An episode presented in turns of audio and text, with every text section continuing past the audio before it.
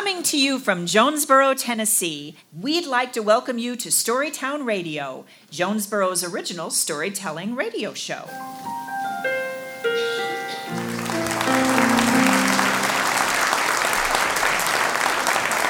Hello, everyone, and welcome. I'm your host, Lori Olmsted. I do want to thank our new 2021 season sponsors, Sandy and Gary Degner, and our newest season sponsor, Ray D. Olaffer. And of course, we'd also like to thank the makers of parsley. Yes, parsley, that smooth, easy-going flavor that enhances every meal. Sprinkle it on or garnish a dish. It just tastes better with parsley. Mom, do mornings come too early for you? Then frozen toast is the answer. From the freezer to the toaster, what could be simpler than frozen toast? Hit it, kids. It's a breakfast sensation from coast to coast. What do you want for breakfast, kids? Frozen toast!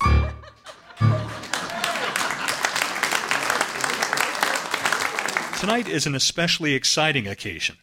Our episode, Good for What Ails You, features stories of healing and healers from all across these parts.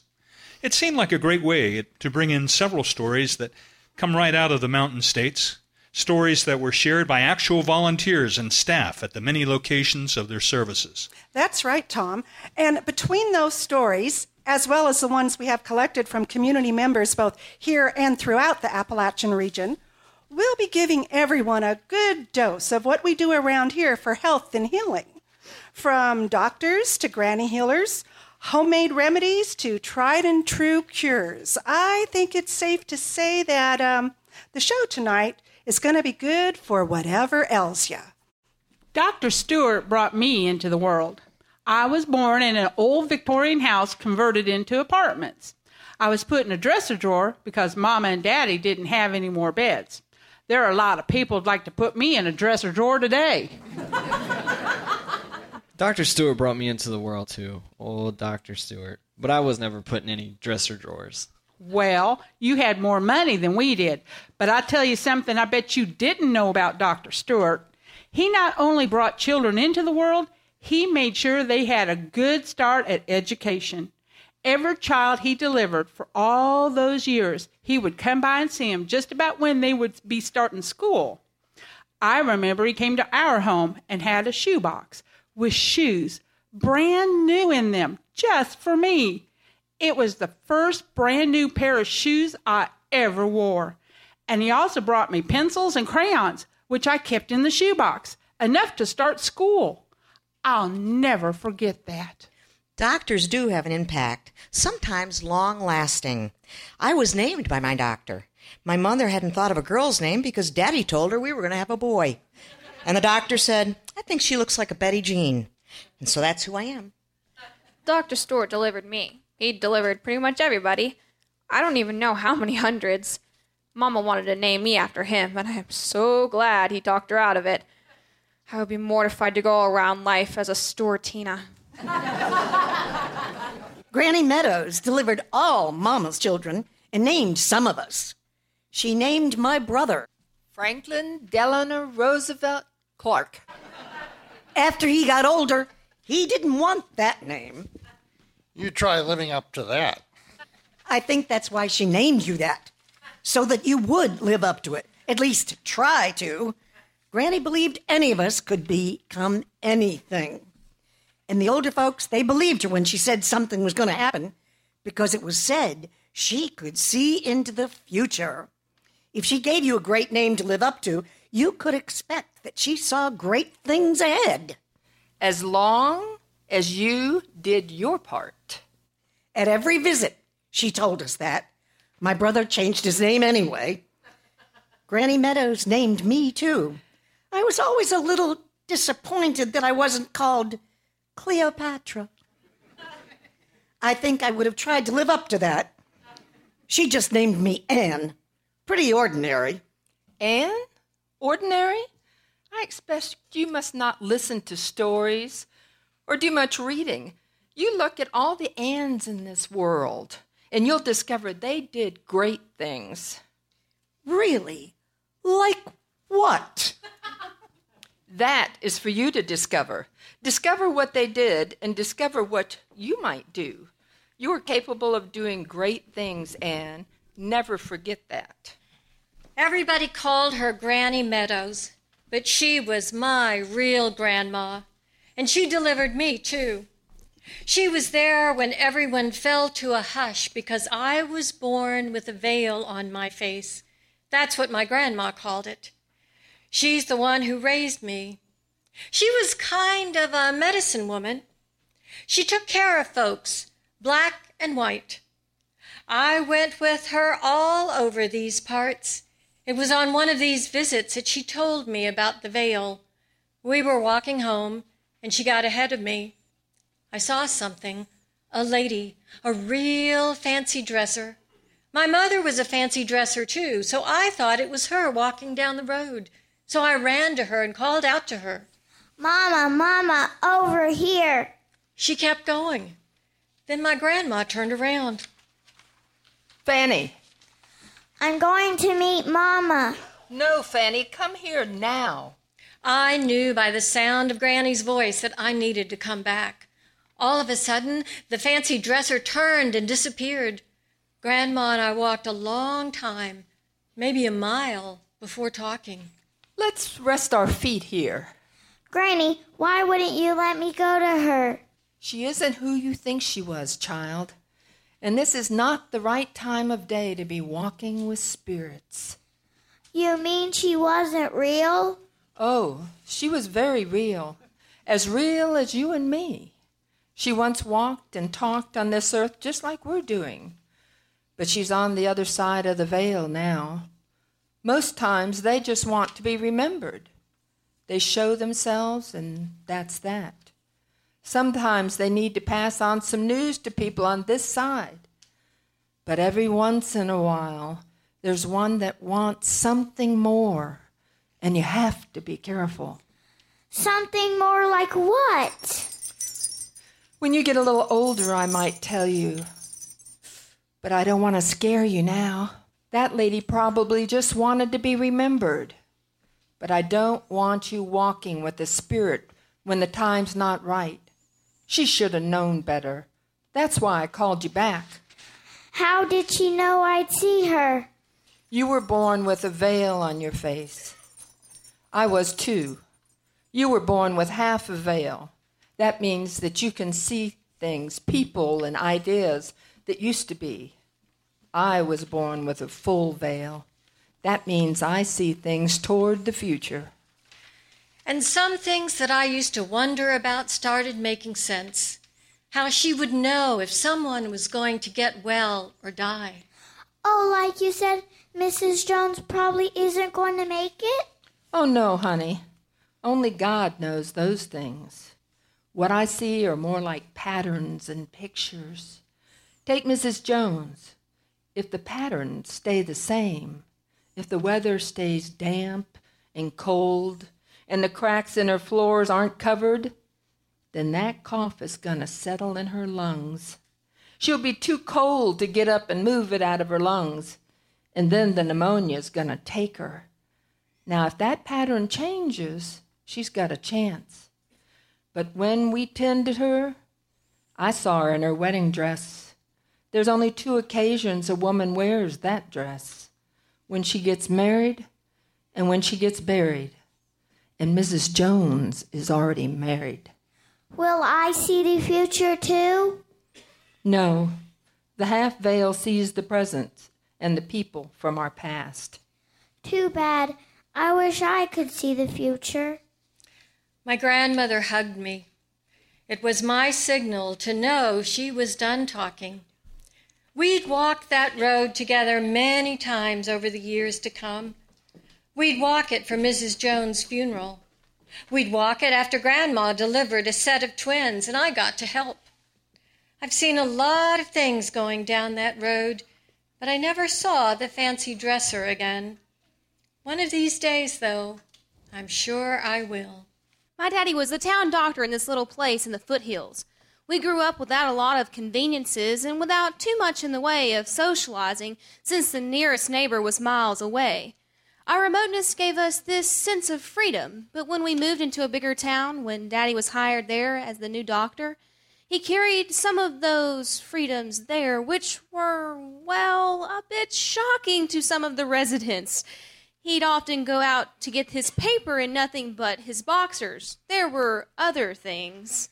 Bleepity bleep bleep. Bleep. Who blocked the bleeping driveway?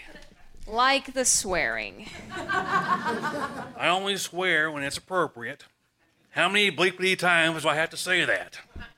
Daddy was kept really busy with everyone in town, treating everything from runny noses to saw blade wounds to delivering babies, and he had little patience for nonsense. There was a lady in town that everyone knew to be a hypochondriac. There was always something deathly wrong with her, she just knew it. He was called to her home by her relatives, and Dad arrived. He looked her over and came to the conclusion everyone else had. He was very frank with her. Lady, there's an a bleeping thing wrong with you. if you ask me, I think you bleep, bleep, bleepity bleep. On second thought, we won't use the language he used. Okay, so Dad looks her over, tells her in no uncertain terms what he thinks of her condition. I'm no bleep and bleep bleep. If you ask me, I think you're the one who's bleepity bleep bleep. And more than that, you bleep bleep bleepity bleep. Okay. so let's just say she returns the compliment. At that, she decides to tarnish his reputation by insisting his diagnosis is wrong and that she was going to die to prove it. Won't you be bleeping ashamed when they bleepity bury me? She took to her bed and the family couldn't convince her to get up. Well, bleep. Being the shrewd psychiatrist he was, he gets his saline and sugar pills. It seems I owe you an apology. You really challenged me. I. I did? Nobody called me that bad a doctor before, and I got to thinking about your case. I've decided that you have a rare disease. I. I do? Well, bleep. I didn't recognize it at first. I'm going to give you a shot, and I want you to take three pills a day. This should help you get back to normal. It'll probably take an hour before you feel anything. He gave her a saline solution shot, and she was a, was out of bed in 30 minutes. Every month for four months, she was given the same shot. She was kept well after that with sugar pills, which she took every day, and was never sick again a day in her life. And of course, after that, he was the greatest doctor who ever lived. You're bleeping right, I was.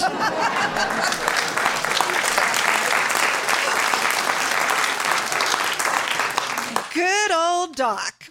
Healing is not always just about doctors and medicine. Healing comes in all forms. And around here, it comes especially in the form of stories. My great grandmother lived to be 89 years old. Her name was Lou, and she spent her whole life taking care of other people. When she was 10 years old, she helped her grandmother farm all summer long to pay off the banknote and save her grandmother's house. When she was a young woman, she helped raise her younger siblings and then went on to get married and raise children of her own. She helped her husband run his business while she ran her own. And when her daughter went through a divorce, Lou helped raise her grandchildren, my father and uncle. She was a constant, never changing figure in my father's life. She grieved with her daughter and grandchildren when she lost her husband. She grieved with my father and grandmother when my uncle died from an accidental gunshot, and grieved with my father again when my grandmother died of a brain tumor. Lou lived through the loss of her husband, daughter, and grandchild, lived through all that heartache with my dad. They mourned together through it all and still found beautiful ways to celebrate life through birthday parties and Christmases and through storytelling. She would tell all kinds of stories about when she was a girl in the 30s, about the way things have changed over time. But they were always stories about people and family, and she would remember every detail. The people she had lost weren't gone, they were there in her stories and in her heart. My dad stayed by her side over the years through countless surgeries and doctor's visits. During her second hip replacement surgery, she went under anesthesia. And as some of you may know, symptoms of dementia and Alzheimer's can be worsened by anesthesia. And that's what happened. So my father came by to visit her at the hospital, worried that she may have lost memory of where she was and who he was. Their conversation went something like this. How you doing, Nana? You feeling all right? Yes. Feeling fine, I suppose. How's your memory doing? I remember you, don't you worry. Now shut that door and come over here. We need to have a talk. Nana, the door will be fine open. What do you want to talk about? I asked you to shut the door. Shut it. Good. Now come sit over here beside me and we are going to have a talk. What about? What are we going to talk about? I know why I am here. Well, why are you here, Nana? Because I'm going to have a baby. You're what? I'm having a baby and it's yours. Uh, Nana, I've I really got to go now. No, sir. You're going to sit right here and we are going to talk about what to do with this baby. Uh, Nana, no, I've got to go. I'll see you tomorrow. And he did come back the next day, but this time in a brand new truck. How you doing today, Nana? I'm feeling fine. How are you? I'm just great, Nana. Everything seemed like it was back to normal. Good to see you looking healthy again. Have you been entertaining yourself?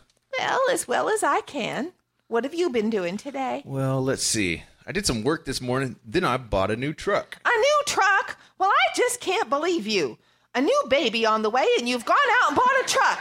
And just how do you think we're going to afford that? Even though she didn't remember exactly who my dad was, she still knew she loved him, even if it was a different kind of love.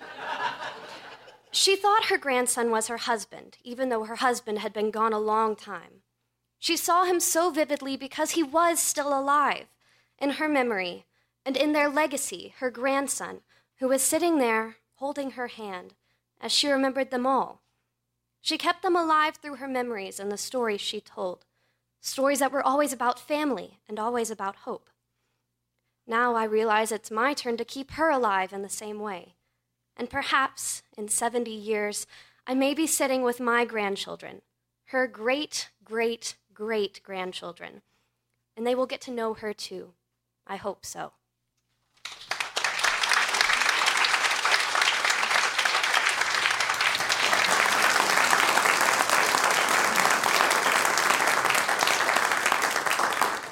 They call me the Cookie Lady. I am the Cookie Lady of Sycamore Shoals Hospital. I come in and get to work in the kitchen baking dozens and dozens of cookies. Then I put on my little apron, load the cart up, and go through the hospital giving away cookies. A lot of people say, Well, how much are they? And I tell them, Nothing, they're free. Please take one. I give them out to patients, and I also give them out to staff. Sometimes a doctor or a nurse will have a really hard day, and I'll come by with my cart of sweetness and offer them a cookie. It might be the only sweet moment of the day they've had. I love to see the smile in their eyes when they bite into the cookies I bake, and I feel like in that moment they are wrapped in a big hug from me to them. That's what it's about to show them that someone cares, that we care, and that no matter how hard everything is, there are still sweet things waiting around the corner. I volunteer too. Once a week, I take my therapy dog to the Cancer Treatment Center. You would not believe the calm that the dogs bring. Patients could be having a really hard day, but they can sit and pet the dog and not have to say a word. And the dogs, they they just seem to know when people need them. I remember one time we were on our way into the center, still in the waiting area, and my dog stopped, turned back, and went over to a lady looking out the window. This woman had lost a son a few months before in a bad accident, and now her husband was being treated for cancer. The dog started to nudge her and, and lay her chin gently on the lady's knee. I, tried to excuse us, but she softly said, No, no, it, it's okay. And she and the dog sat together for a long time. When we left, she looked more at peace. The tears were gone from her eyes, but mine were full. Beep, beep. Just a minute. Berge Drugstore in Elizabethton, Tennessee was established in 1892 by pharmacist Harry Berge. Later, Max Jett began working for Mr. Berge as a staff pharmacist in 1927. They were partners for many years. Mr. Jett became the sole owner after Mr. Berge's death in 1952. Then Larry M. Prophet began work as a pharmacist for Max Jett in 1969. Then later bought the business from him in 1971. Berge Drugstore was moved from downtown to its present location in 1975. It has been owned and operated for the past 43 years by Mr. Prophet. The business was built on the promise of providing quality drugs at competitive prices with quick service, and it's still practicing this today. Over 120 years after its start, they are still serving the same community. I've gone there for years, and I remember when they put their drive through window in. It caused quite a stir at first, and then everyone wanted to use it. Beep, beep. What did you bleep and say? I said beep. Can't you see I'm driving? I said beep as in beep, not bleep as in something you might say, Doc. Beep, beep. I'll be over there right away, Miss Mavis. Bergie's drive through started sort of unofficially at first. A lot of older people would drive to the drugstore and beep their horns in the lot. They'd never get out of their cars or even stop. They just. Beep beep! well, we'd bring their prescriptions or other orders they'd called ahead for. Others saw that, and pretty soon it wasn't always the older customers who came by and beeped their horns. So, to keep us from running back and forth between the drugstore and the parking lot, we finally put it in a drive through window. People still sometimes beep their horns, but I don't feel like I need roller skates anymore to do my job. Beep beep! I'm coming, I'm coming. Service with a smile, even when they're beeping the bleep out of you.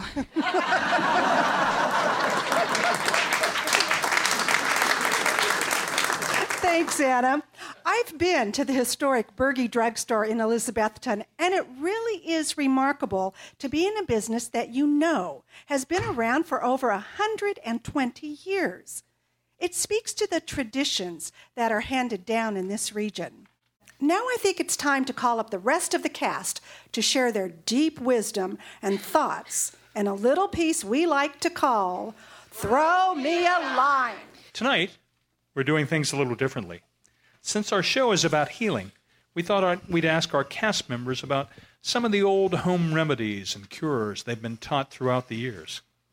If you have arthritis, have a cat sit on your knees whenever you have arthritic pain. Or mix turpentine with either vegetable oil, an egg, or animal fat, or all three, and rub it on your skin.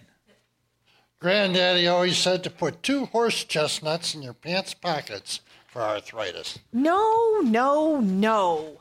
One large thimble of gunpowder, mix in a tablespoon of milk. After taking that, drink a good half pint of milk separately. Then go to bed with a lot of warm blankets and sweat a lot. If a child has a bad dream, you rub garlic on their feet. If you're bleeding and don't have a bandage, put a spider web on the cut to seal it.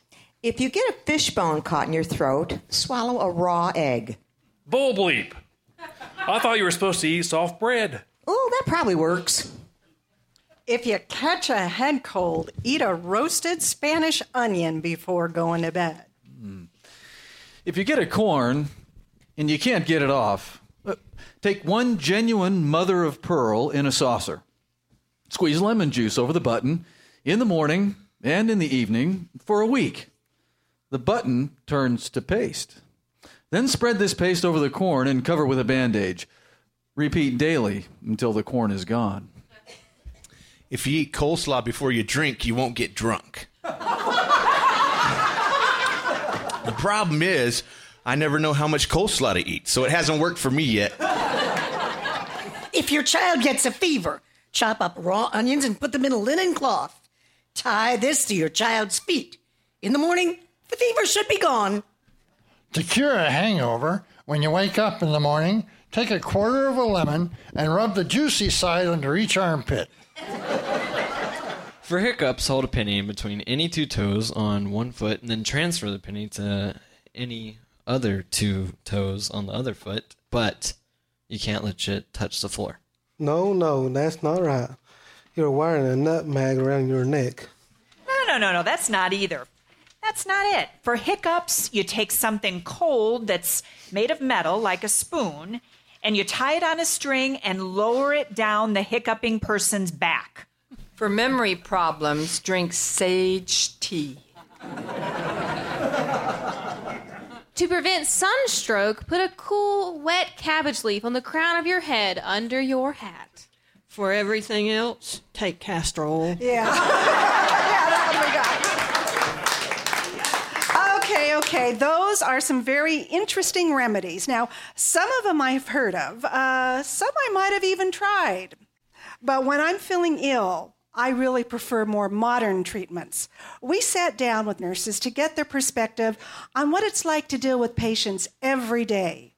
And this is what they told us. I had a lady I had taken care of for several months. She had a lot of health issues and was below the knee amputee and was having phantom pain. You can't give any kind of special medicine for something like that. I felt honored to care for her and to coach her through that pain. There's a whole spiritual aspect of caring for someone. Despite the pain, she had faith through it all. And that restores my own faith too. Hmm, I remember a patient that I recall who affected me was a woman who was one of 12 children. She would talk to me while I administered to her. They lived on a farm and raised everything they ate vegetables, meat, everything. And you had to get to the table early if you wanted something to eat. If you were late, you might miss the chicken. It was a good lesson.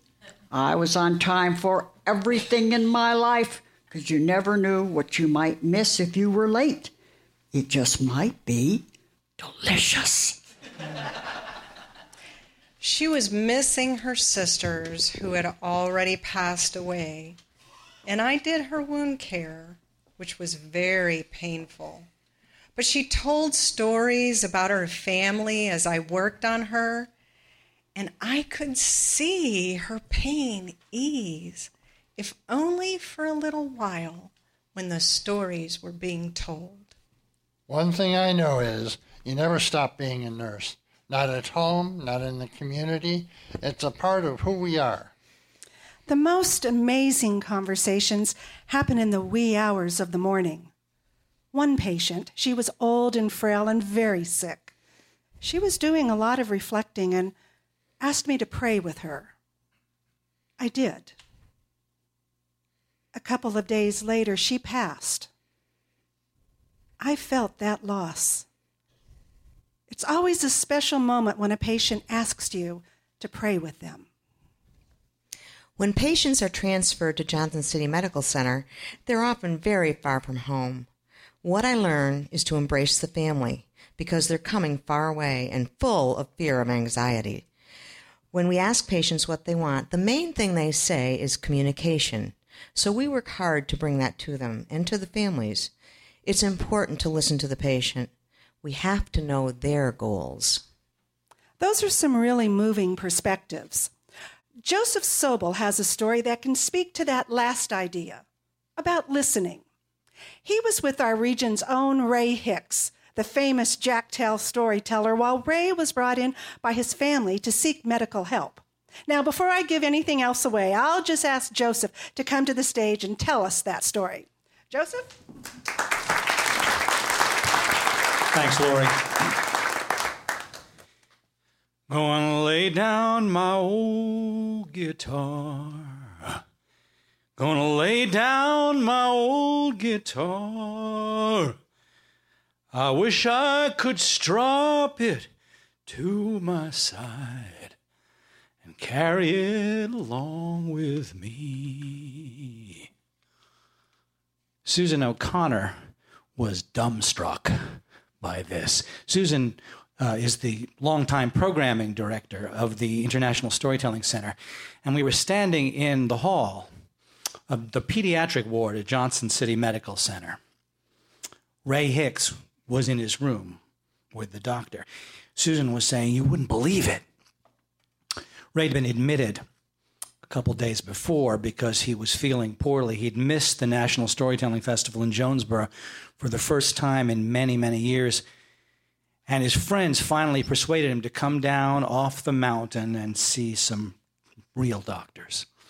And uh, trying to get him through those gatekeepers, well, that's another story. It was uh, one of the most amazing medical interviews of all time. But there he was in the hospital, and he had been diagnosed with stage four cancer of the prostate and the colon, metastasized to his bones. And Susan said, This morning, Ray took a walk up and down the hall, and when he was on his way back, he came to the nurse's station. And he turned around to all the people in the hallway patients, doctors, nurses, orderlies, everyone, and he said, They say the cancer's going to take me. I figure if I'm going to go, I might as well go singing. And he raised his great big long arm and started leading the whole hospital in singing, Gonna lay down my old guitar. It was amazing. Well, Ray was in there with the doctor, and we were waiting to go in and see him. And down the hall came a little girl, 10, 11 years old. Her hair burned off by the chemo and the radiation. Just a little fuzz on top, a few strands dropping down. And her old palsied grandma was walking with her, clinging to the railing, shaking so bad she could hardly stand. And it was hard to tell which one was sicker. And as they came up to us, I said, You like stories? She nodded. I said, Well, you're in luck today because one of the greatest storytellers in the country is right here along your hall. That makes you neighbors. And Ray likes neighbors, so maybe if he gets free, we can go in there and I can introduce you. She nodded. So pretty soon the door came open and the doctor brushed past us. And it looked like Ray was in a receptive mood, so we walked in. And I said, Ray, this is Kimberly. She lives uh, right here on your hall. That makes you neighbors. And Ray asked her name, first name, last name. They compared notes. You know, she was a Presley. He was related to some Presnells on his mother's side. That made them almost kinfolk. so after they took care of those formalities, you know, Ray settled back. He said, uh, Well, this story is about a time when older folk didn't mind hitting young people. Sometimes for no reason at all. Just hit them just to make them pay attention, you know. Hit them with a board, hit them with a strop, leave bruises in their bones sometimes, you know. Sometimes they'd never get better. Some folks think that might be what's wrong with me. But same thing happened to Jack. His father took to whooping him because he didn't do his chores. Jack said, I did them, but father wouldn't believe him, just whooped him just in case. And Jack had had enough. Figured he'd light out, run away. So that's what he did. And Ray went on to tell the story of Jack and the animals, which is about how Jack ran away from home, started a new family with a donkey, an ox, a dog, a cat, a rooster.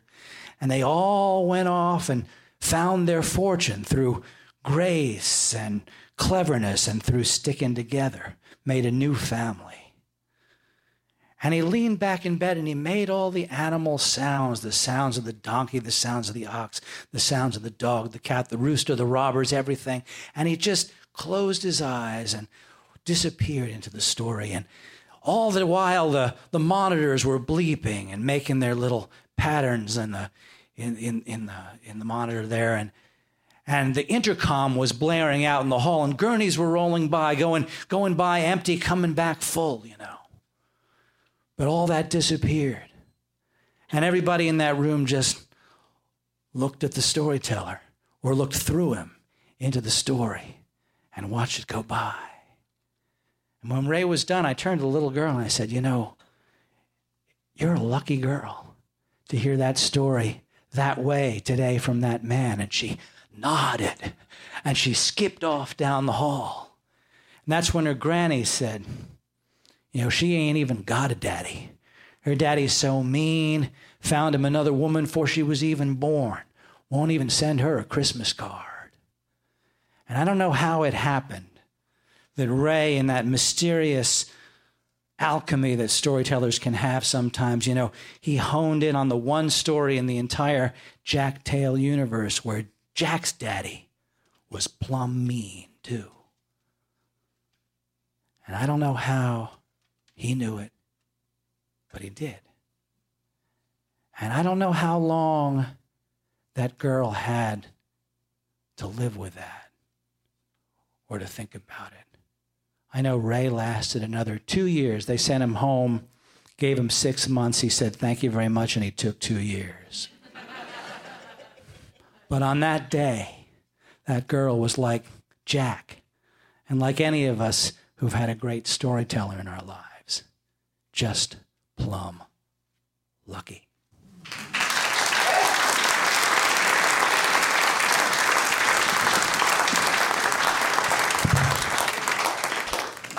Thank you, Joseph.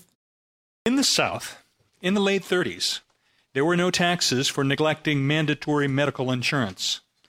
In the South, in the late 30s, there was no medical insurance, especially for farmers who lived off the land. They earned that money off the land, ate off the land, found healing by the land. In that summer heat, when the mornings started before the sun rose and daylight savings didn't change the time that the cows were milked, and doctors, when you could afford them, still made house calls and carried little black bags. Home remedies were the norm. It was more affordable, and most importantly, kept you out in the field. You see, farmers couldn't afford sick days, but they still could afford to impress women. Farmers needed hardy wives who could grow a kid as well as raise a vegetable. A hardy woman was someone who enjoyed the feel of dirt under her fingernails and wasn't scared when the coyotes came calling for the chickens after dark.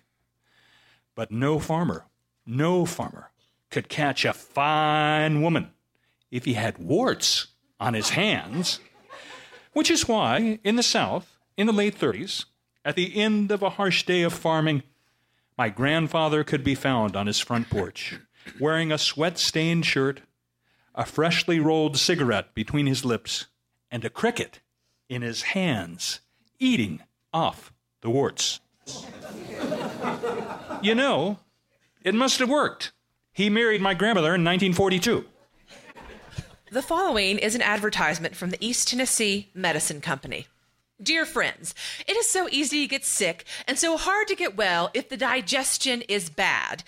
It is generally conceded that nine tenths of the human ills arise from that dreaded disease, indigestion.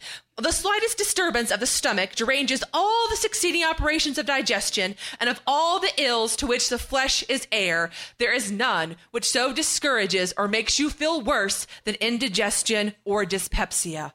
Thousands of good people starve to death in the United States every year with abundant food and easy reach. No matter what or how much you eat, if you do not digest and assimilate it, it does you no good. You gradually starve to death. Your mind weakens with your body. You are the victim of strange dreams, delusions, and hallucinations. Deplorable condition and so easy to avoid. If you are sick, Dr. Panhorst indigestion powder or tablets will surely help you. Thousands have been helped by their use. Why not you? It is pleasant to take, it acts quickly. Why not try a bottle today? And you can see Dr. Sadie later for a bottle. Right. That's the end of the uh, verbatim uh, medical advertisement. Now, a little history.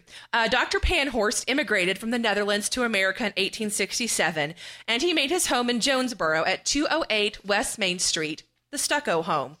His father had been a surgeon in the Royal Dutch Navy, and he used a lot of his father's teachings to found the East Tennessee Medicine Company in 1890 and write wonderful advertisements like that. The company sold PIP, Panhorst indigestion powder, and a multitude of other medicines. Unfortunately, the company fell on hard times, and Dr. Panhorst was forced to sell in 1894. The Parke-Davis Company bought the formula for PIP, and they eventually turned it into Tums. And in that way, Dr. Panhorst's legacy lives on.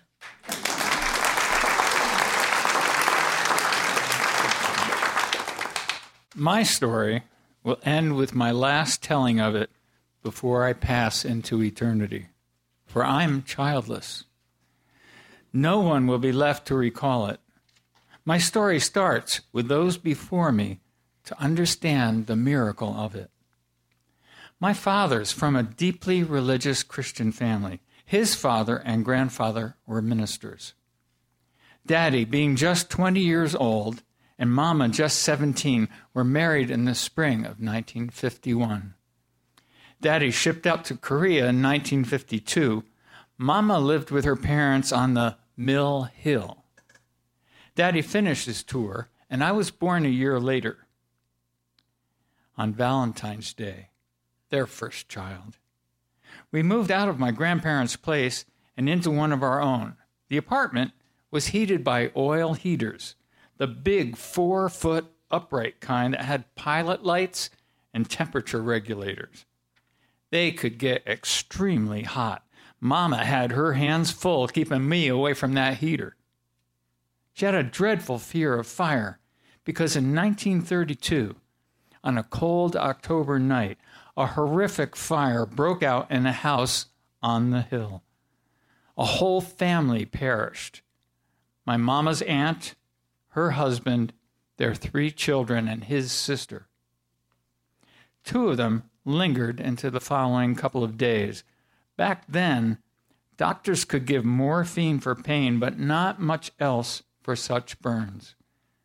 Except they'd just pray that God would be merciful and allow death to deliver them.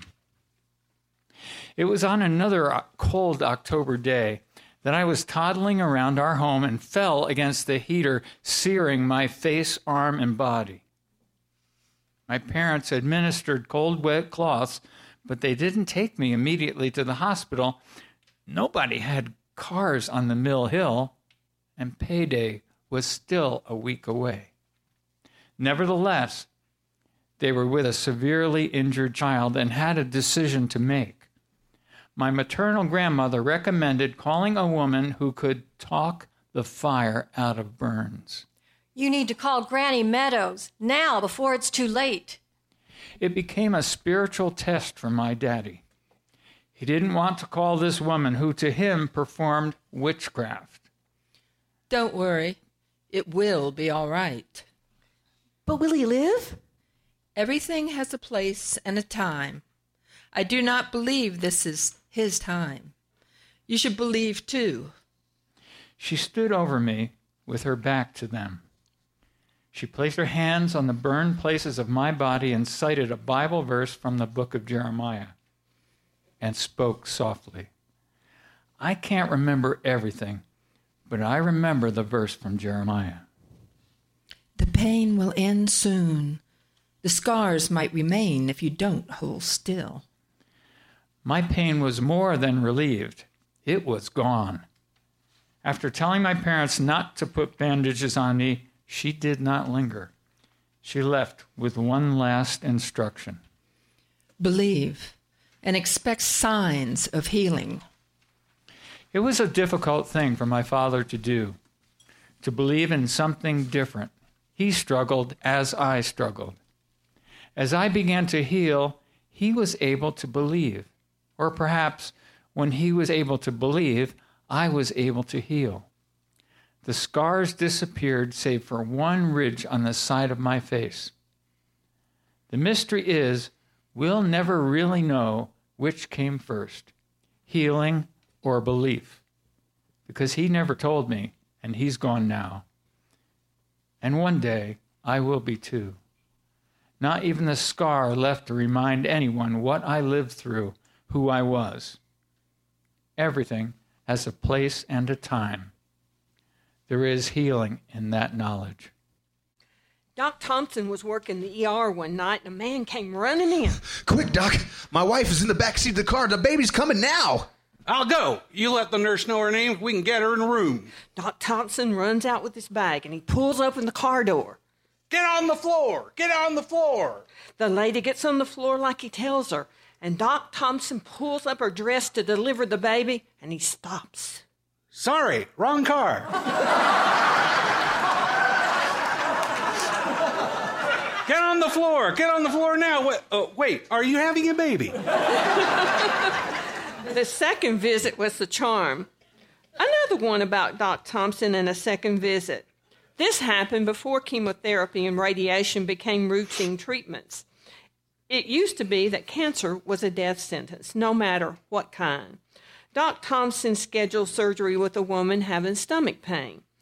When he opened her up, he found that she was eaten up with cancer. I was a nurse assisting, and we all went silent.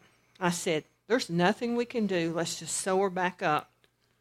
Wait, there's one thing we can do. Before sewing her up, Doc Thompson said a prayer for her. He knew it was out of his hands, so he asked it to be put in the Lord's. He told the woman the prognosis and scheduled a second visit to check her blood count. When she came back, the cancer was gone, and he knew there was nothing he himself had done. Believe and expect signs of healing. Healing doesn't always come through a doctor's hands alone. No matter how hard things get, there is always something sweet waiting around the corner.